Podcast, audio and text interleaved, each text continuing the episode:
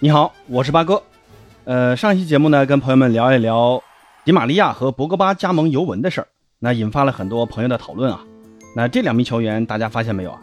那都是自由身啊，不需要尤文投入大笔的转会费的。呃，不过其实也一样啊，因为自由球员转会一般都要给一笔佣金的，基本呢也相当于是转会费了。但这个佣金呢是给到球员和经纪人的，肯定呢比转会费要低。那对于引进的俱乐部来说，还是很有诱惑力的。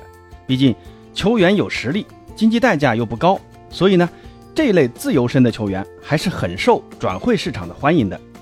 那除了迪玛利亚和博格巴这两条大鱼以外，转会市场还有哪些自由身的大牌球员呢？面对即将来临的卡塔尔世界杯，他们下赛季会出现在哪儿踢球呢？那本期节目呢，就和朋友们聊一聊，如今转会市场上那些。自由身的大牌球员最终会花落谁家？咱们先来看看有哪些自由身的大牌球员吧。刚才呢提到了尤文，尤文就贡献了一位啊，谁呢？那就是迪巴拉。迪巴拉由于跟尤文在之前的续约谈判中对工资的要求过高，被尤文拒绝之后呢，赛季结束就跟尤文合同到期，成为了自由球员。如今呢也跟很多球队都传出了绯闻，像国米、米兰、罗马，甚至曼联。都传出跟迪巴拉有联系，那这些球队中最接近迪巴拉的就是国米了。根据欧洲媒体的报道，目前呢只有国米给迪巴拉正式报过价，不过至今都没有跟迪巴拉签约。原因呢就是因为国米还需要先卖人，才能有工资空间签下迪巴拉。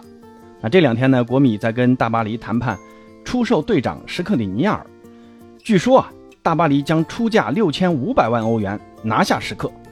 国米呢，也在之前要价的基础上降低了五百万，就是为了促成这笔交易。大巴黎给时刻开的工资确实很有诱惑力啊，七百五十万欧元外加奖金，估计啊这笔转会这两天就能官宣了吧。不过呢，国米在卖掉时刻之后啊，必须要对位补充一名中卫，那就是都灵队的巴西中卫布雷默。国米已经跟布雷默谈妥了个人条款。听说给布雷默的工资有三百万欧元，但杜林队对布雷默的标价达到了五千万欧元，那这个价格国米肯定是不会接受的。八哥估计啊，可能会在三千到三千五百万左右成交吧。但这些操作呢，还是不够签下迪巴拉的。国米还需要把前锋群中的像桑切斯、哲科和或者科雷亚中的一个要处理掉，才有工资空间来和迪巴拉签约的。桑切斯呢，如今跟刚刚签下比达尔的弗拉门戈队在谈判，而哲科或者科雷亚的处理，我更看好哲科离开啊。不过哲科和桑切斯的工资都很高，估计啊国米需要做出相应的补偿，才能把哲科和桑切斯送走。至于米兰和罗马能否签下迪巴拉，我觉得应该是没啥戏啊。你看米兰的经营思路，还有队伍打法，还有人员构成啊。对于迪巴拉来说都不是刚需啊，罗马就更不可能了。罗马毕竟还没有欧冠资格嘛，这迪巴拉肯定不会去的。估计是迪巴拉拿来督促国米抓紧时间跟我签约的。曼联还是抓紧时间把 C 罗留住吧。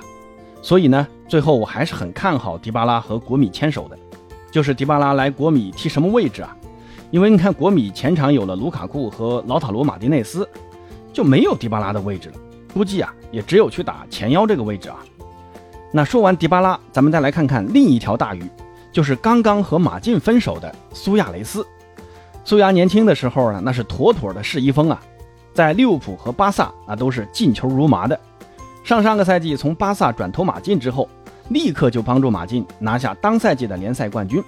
只是上个赛季啊，苏亚的状态下滑，马竞呢也未能在联赛中卫冕。和马竞的两年合约结束之后呢，双方并没有选择继续合作。那苏牙的下家会是谁呢？如今被证实了，在追求苏亚雷斯的俱乐部中，包括像阿根廷的河床、意甲的升班马猛扎，还有一个就是美国职业大联盟的迈阿密国际。另外还有两支球队啊，比如刚刚失去队内头号中锋阿莱的阿贾克斯和英超的阿斯顿维拉，也跟苏亚雷斯扯上了点关系。由于苏牙个人的想法，还是想留在欧洲足坛继续他的足球生涯的。所以呢，像河床啊，还有迈阿密国际啊，已经被苏亚给拒绝了。而猛扎毕竟还是个升班马嘛，球队实力有限，对于苏牙的吸引力自然不高。所以八哥觉得回阿贾克斯或者转投老队友杰拉德率领的阿斯顿维拉，倒是一个很不错的选择啊。阿贾克斯是苏亚雷斯刚到欧洲时的第一支球队，苏亚总共为阿贾克斯踢了一百五十九场比赛，打进了一百一十一粒进球和六十八次助攻。那苏亚如此优秀的数据啊，也让利物浦花了两千六百五十万欧元将苏亚雷斯招至麾下，逐渐成为欧洲最顶级的中锋。那如今苏亚年纪大了，叶落归根，回到阿贾克斯，我觉得也是苏亚最好的选择啊。正好呢，阿贾克斯在阿莱被多特蒙德买走之后，缺少一个正印中锋。至于英超的阿斯顿维拉也是一个选择啊。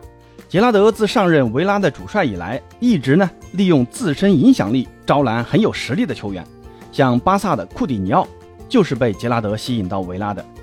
那再拿下苏牙，相信对双方来说啊都是一个很好的选择啊。只是苏牙如今的实力在英超还能发挥多大的战力还不好说啊。那说完苏亚雷斯，再来看看同样来自乌拉圭的卡瓦尼。上赛季呢，卡瓦尼在曼联一直受伤病困扰，出勤率非常的低啊。在赛季快结束时才复出，总共呢也才为曼联踢了二十场比赛。赛季结束之后呢，就草草的宣布跟曼联分手了。卡瓦尼在前些年可以说是不输给苏亚雷斯般的存在啊，至今呢仍以一百三十八粒进球，还保持着大巴黎的队史进球纪录。不过呢，相信这个记录啊很快会被姆巴佩给追上。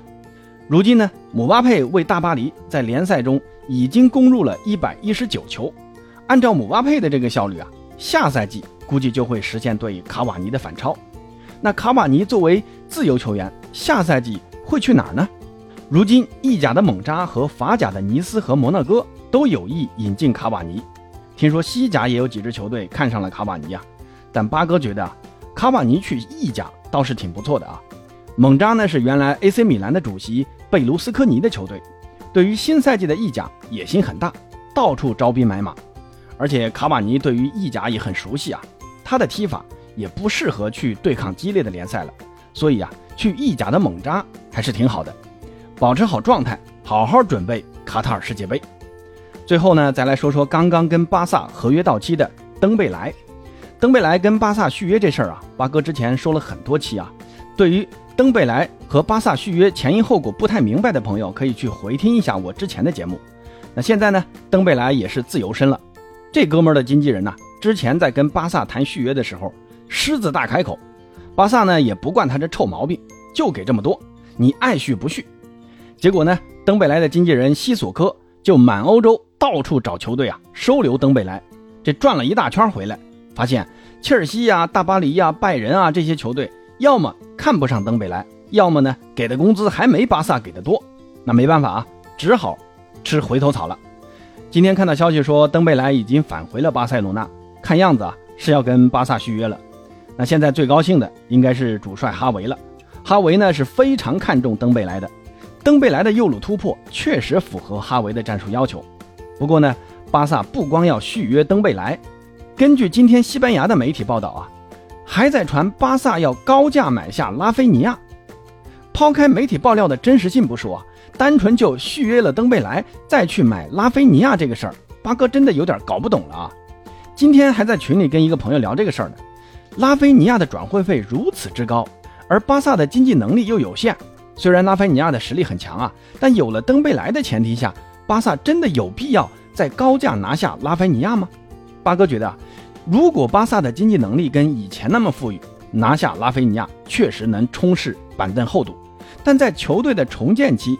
经济能力又有限，我相信球迷们更想看到有限的资金能用在急需解决的位置上，比如像中卫啊，比如中锋啊。